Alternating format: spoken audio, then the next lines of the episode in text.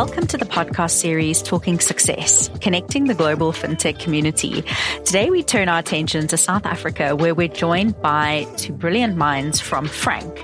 Frank is an investment app that really is trying to change the way that South Africans and people are investing and allowing them to get access to the best cash and equity funds, no minimums, and the smartest and easiest way to invest. We are joined today by Thomas Brennan, who is the CEO and co-founder of Frank, along with Sebastian Patel, who is the COO and another co-founder of Frank. Thank you so much for joining us today, gentlemen. How has the start to Q1 and now we're into Q2? How has that been for you both and for Frank? It's been great. Uh, we started off the year. January was our best month ever. Um, oh, and on a personal note, I'm about to become a dad. So I think from my perspective, all things are looking up. Yeah, I mean, Jan was our best month for like new customers in a in a specific month. Um, I think a lot of people had you know New Year's resolutions and stuff. You know, New Year, New Year yeah. kind of thing. Uh, so I started off the year with a bang. And then Feb, um, not as good in terms of new customers, but it was our best month in terms of like inflows awesome. of money. Uh, um, so like the most sort of deposits uh, in terms of like quantum and uh, you know um, like number of number of deposits. No, that's brilliant. It's always good to have a solid, solid start. Long may it continue. And um, Thomas, I know Frank was initially sort of your brainchild. You then brought Seb on board. Take us back a bit. Um, you know, how did you guys meet? What sparked the idea for you to start Frank, and also, of course, to you know join forces with Seb? So Seb and I actually uh, go way back. We studied at UCT together and lived together in Smuts Hall, one of the residences there. Um, and over the years, we've you know remained good friends along with a bunch of other guys, which has been great. Mm. Um, my career kind of had a sojourn into academia. I did my doctorate at Oxford and did some research. I was very passionate about kind of biomedical engineering and specifically helping people make better decisions, um, obviously with the aid of technology. Um, I returned to South Africa after being in the States at MIT for a bit in 2015 and started working at Discovery Health in their R&D lab, uh, surrounded by actuaries. And mm. yeah, I think while I was there, you know, two big things happened. For the first time, I was actually earning a proper salary. So I had to deal with a very personal experience of just choosing what to do with my money and how to mm. invest. And then the second was also sort of a, a sort of malaise. You know, people unfortunately don't care about their health until it's too late very often. Yeah. Uh, and the, a business model, you know, I've always had a sort of a, a, desire to solve problems and, you know, leaning towards starting new companies. But the, so the business model in sort of preventative medicine is also a very tricky one. You know, not a lot of people are willing to pay for it. Yeah. So it was while I was at Discovery actually that I just realized, wow, there's just, you know, investing from that you know personal experience hand it was like so confusing like a, terrible experience terrible and yeah. having been abroad mm. for like 10 years and being used to being able to you know access good investments very easily you know through my phone and that's something that i couldn't do here mm. um, so that's really the sort of the, the, the, spark that really you know caused me to move over i suppose from a, a health space into an investing space the passion is still very much the same. You know, I think a lot of people don't make good decisions when it comes to money. I definitely mm. would say that my family, you know, should be included in that. Um, so yeah, and again, having the access, uh, the knowledge when it comes to building technology, I just thought like, you know, this is something we should really look to to to solve. And then, you know, obviously having kept in touch with Seb over all of those years, you know, this is, we're now 22 years uh, friends. Um, and obviously Seb's journey, uh, which I think is really important to hear, you know, is very different to mine, having studied actuarial mm. science. So that's when I realized, like, you know, wow, who knows a lot more than me when it comes to finance, but also who's very different to me uh, in terms of uh, their skills, you know, and um, so that was uh, I was very much, uh, and it was fortuitous timing. But I'll let uh, Seb tell the story about why that timing was so fortuitous. Cool. Yeah, thanks, Tom. Yeah, so as Tom said, I did actuarial science at, at Varsity, but never really went into traditional actuarial uh, fields. So after university, I joined Nedbank in the M&A team. So I was there for, for about seven years, you know, advising uh, clients about capital raisings, listings, acquisitions, etc., etc. Um, then I joined one of my clients, uh, which was an investment holding company. Um, so I've always been in, in financial services uh, and sort of in, in, the latter part of the career in, in investments uh, directly. I then left um, Brimstone, which is a which is the second business that I was involved in um, in, in 20 mm-hmm. late 2018, uh, and then you know Tom sort of mentioned to me at the beginning of 2019 what he, what he was what he was doing, and it made a lot of sense to me because having always been in financial services, um, I always had people like friends and family asking me for, for advice, you know, like where they should be putting their, their money. You know, these are generally professional people, smart people. They just, you know, were intimidated by the options mm. that were mm. out there. They didn't want to, you know, engage a financial advisor.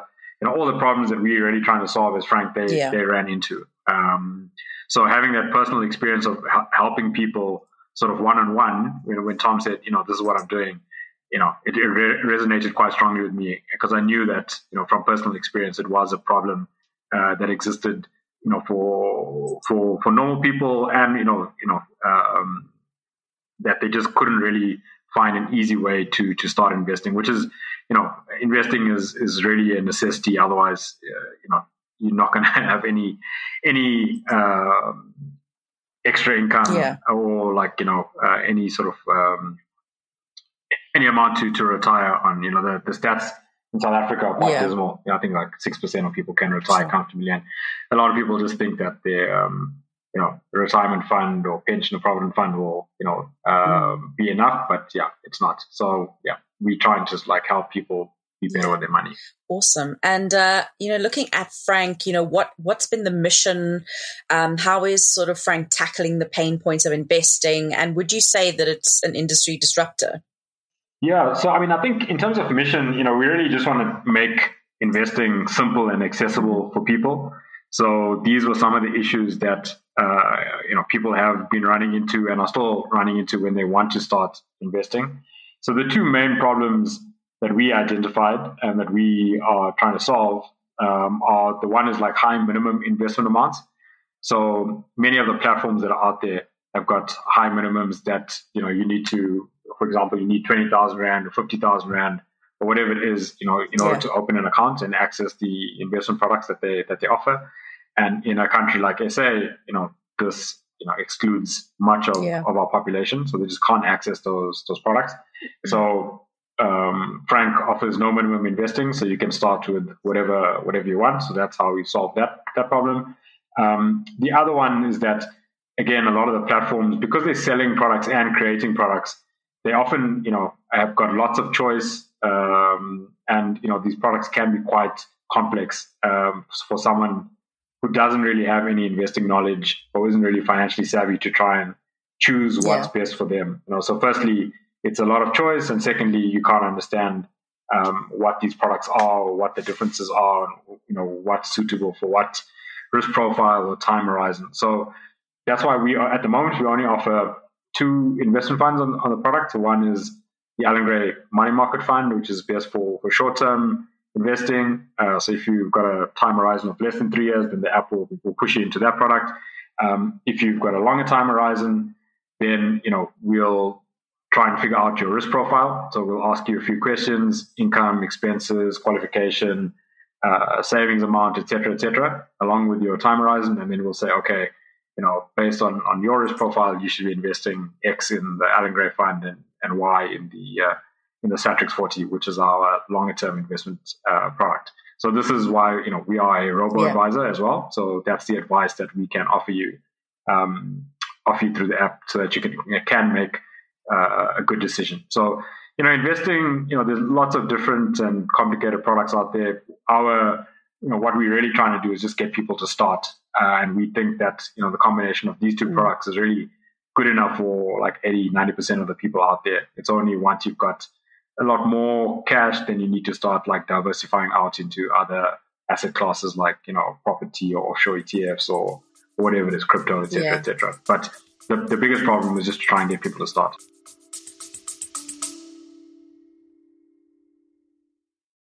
Are you interested in small businesses? My name is David C. Barnett, and I've been podcasting and producing YouTube videos about buying, selling, financing, and managing small and medium sized businesses for almost 10 years.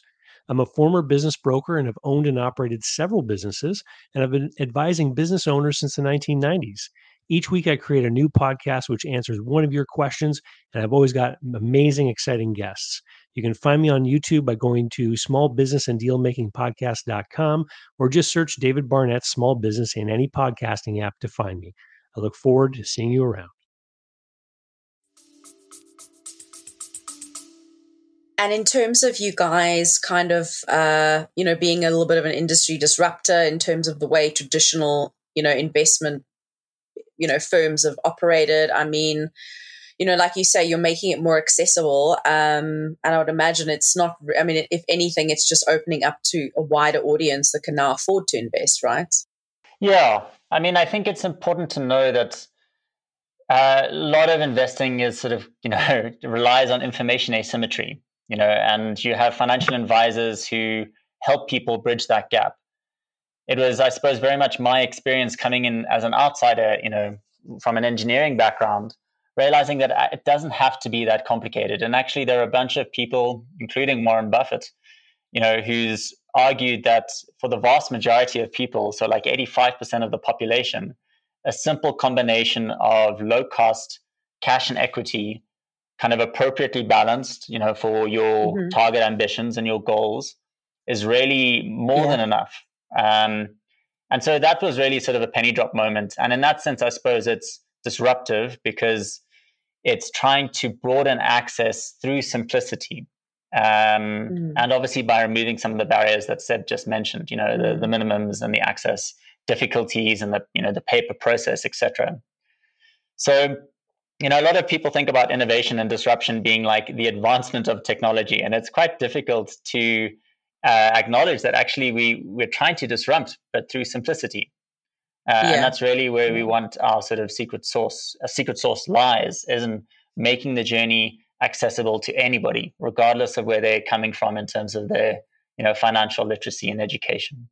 Yeah, the other thing that we are slightly different to uh, other investment platforms, not all of them, but uh, many of them, is that many of them are product creators and then they sell their product, right? So banks are selling their own product, uh, fund managers often are selling their own product we are not product creators or product owners. I mean, we just want to connect people uh, to pre-existing low-cost quality products, but like Tom said, focus on the journey and and, the simplicity and the, and the accessibility. Whereas a lot of the other investment platforms or fund managers, because they've got so much on their plate, they they effectively don't really focus enough on the customer journey uh, and the simplicity. Uh, given that we have got you know um, less to to worry about in, in terms of like not having to create products and you know plugging into pre-existing products we can really focus on on that usp which is the simplicity. And um, obviously you both kind of came from big businesses um, into the sort of smaller agile startup space. What have been some of the key advantages as well as some of the disadvantages for both of you um, particularly obviously in the sort of investment space now? Yeah let me start off with that. You know i think part of my professional experience was also working at Google as a product manager, uh, mm. which I really enjoyed. Um, you know, the way in which Google approaches uh, product development has really set the gold standard in across the world. Uh, it's obviously uh, tech first. You know, you you hiring good engineers, mm. you making sure that the problems are solved, you're ensuring that there's ownership within the teams. So, you know, my large company experience, which is really my only large company experience working at Discovery, which is you know arguably a very innovative company, yeah. is still struggling. I think with the challenges of trying to be a tech first organization. You know, mm. there's a, a, lot of culture. You know, we don't really have big tech companies in South Africa. And so you've got this legacy of engineers and, you know, computer scientists being kind of perceived to be the IT guys who are just getting these impossible hospital passes, you know, tasks thrown over the wall with impossible deadlines, you know, and you know their jobs at risk if they don't uh, complete on time. And then that's a really yeah. difficult and dangerous way to try and build good quality uh, experiences and good quality technology that's scalable and adaptable and versatile, etc. So, in one sense, it's been great to be able to kind of almost create a small company, but in that vision of trying to have it be sort of tech first. Um, and obviously, now there are so many tools and uh, models and frameworks, you know, agile software development, and you know that we can learn from. And we were lucky enough to get into the Google kind of launchpad startup accelerator, uh, which yeah. was a great way to kind of like just uh, have a litmus test for our processes and largely, we came back, you know, kind of with a very positive positive feedback, which is great. But it's a constant process of optimization and, and improvement. Mm. So in that sense, I'd say it's been a huge positive. Um, awesome. But yeah. Seb, I'm sure, uh, being close to the operations, also knows that there are a lot of um, uh, detractors. Seb, I don't know if you want to comment. Yeah, I mean, for me, like moving from like bigger businesses uh, to to a startup, I mean, in itself wasn't that much of a challenge. I think at Nedbank, even though Nedbank is a big business, like you're still in in a smaller division, in you know, and you work in, in smaller teams. And Brimstone was also, I mean, it's a listed company, uh, but you know, it's a you, you work in, in in a small team focusing on on transactions and that kind of stuff. So, you know, I don't think it was a huge challenge moving from from those businesses to to a startup. I think that the challenge is mainly learning lots of new uh, things. You know, uh, having like previously been in, in investments where you funding businesses that then need to perform. Now, effectively, it's you know it's flipped. You are the yeah. business that needs to perform, and you need to learn different um, skills and, and, you know understand things like marketing, which you never had to touch, mm-hmm.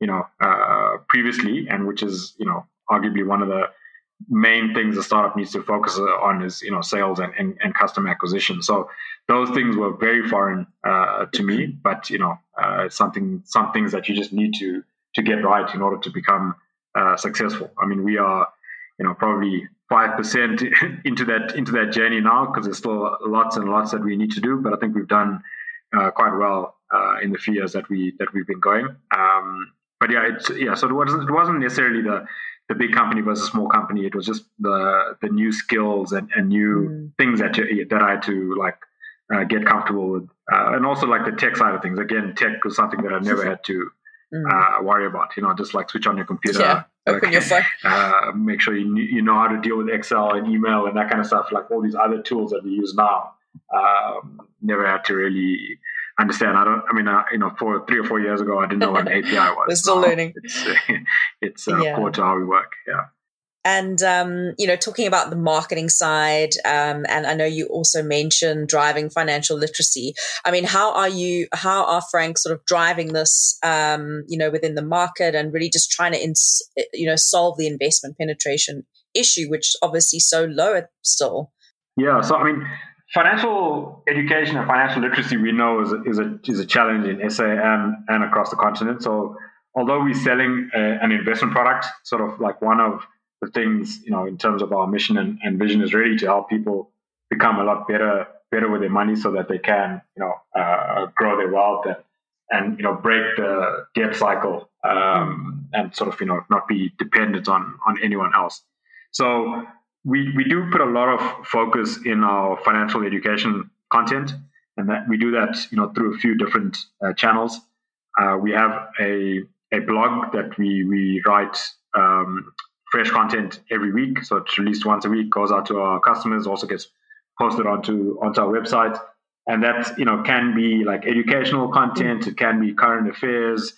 Uh, so the recent one we did was just like explaining the difference between uh, capital appreciation and, and, and sort of investment income.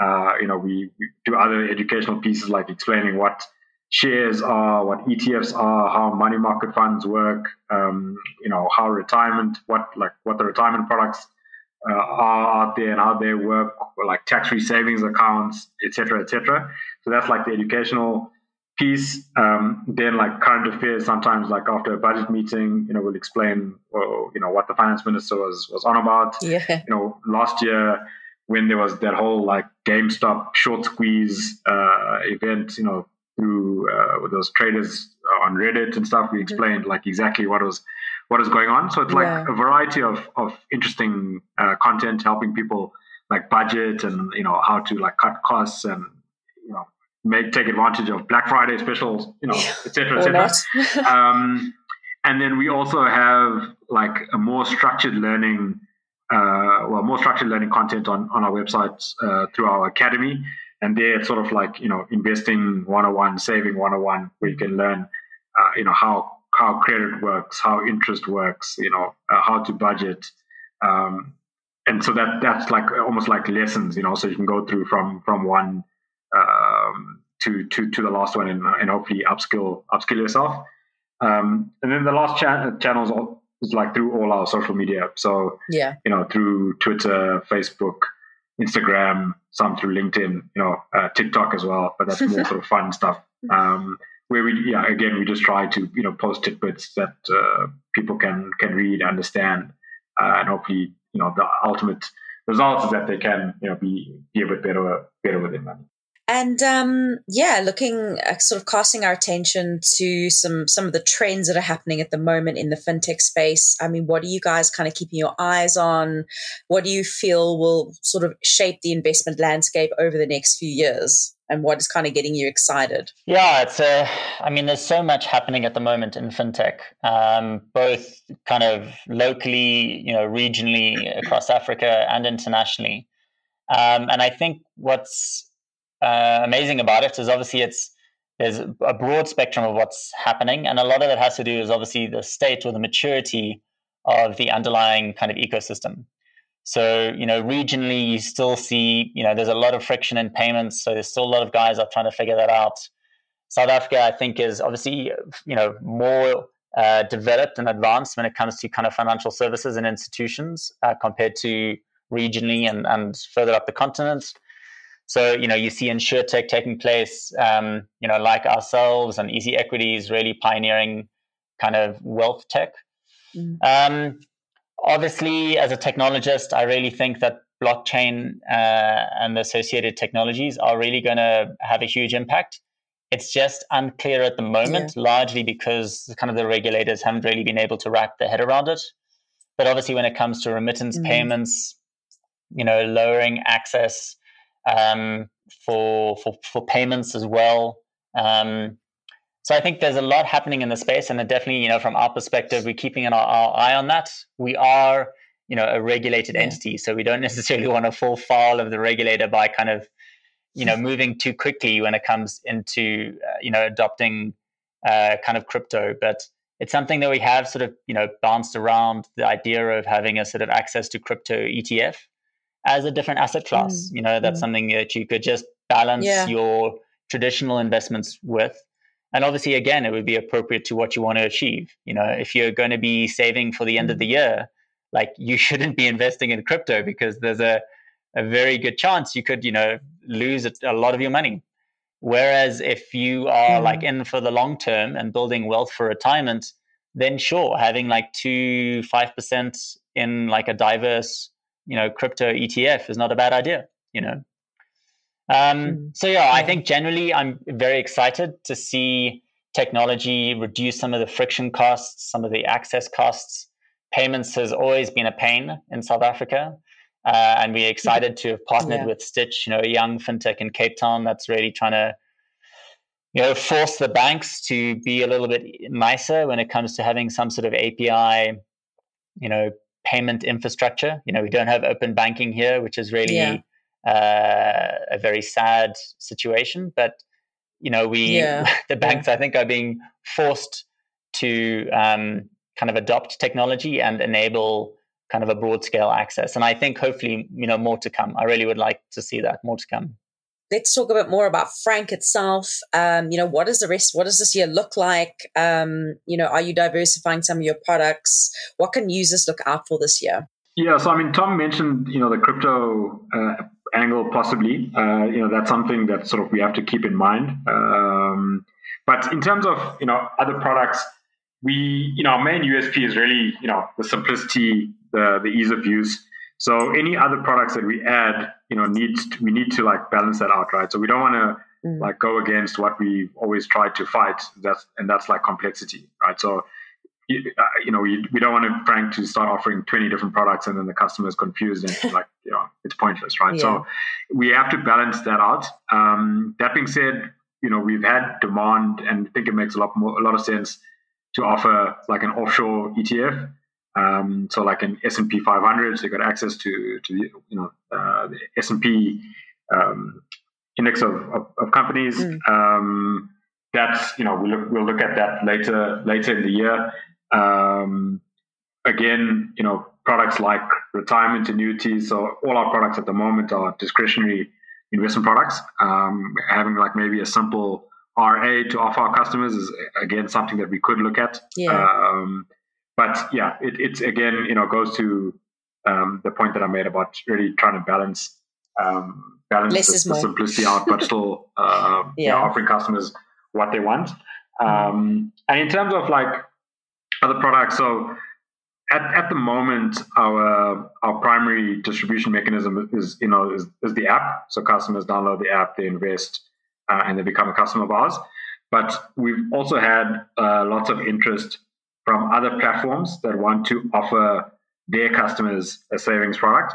So we we've just started, um, you know, with our sort of uh, proof of concept with that with our first partner, uh, a company called BenX, mm. uh, where they they are using the the Frank product uh, to offer to their customers. They've got a, a unique a sort of use case. We've got other partners as well that also want to sort of plug into our savings uh, mm. product. So that's what we're calling like our savings as a service uh, API, um, and it'll you know obviously help us get uh, access to to a lot more customers uh, through through these various uh, platforms. So we're quite excited uh, to to have like recently launched that, and you know hopefully we can grow that business uh, quite strongly um, during this year.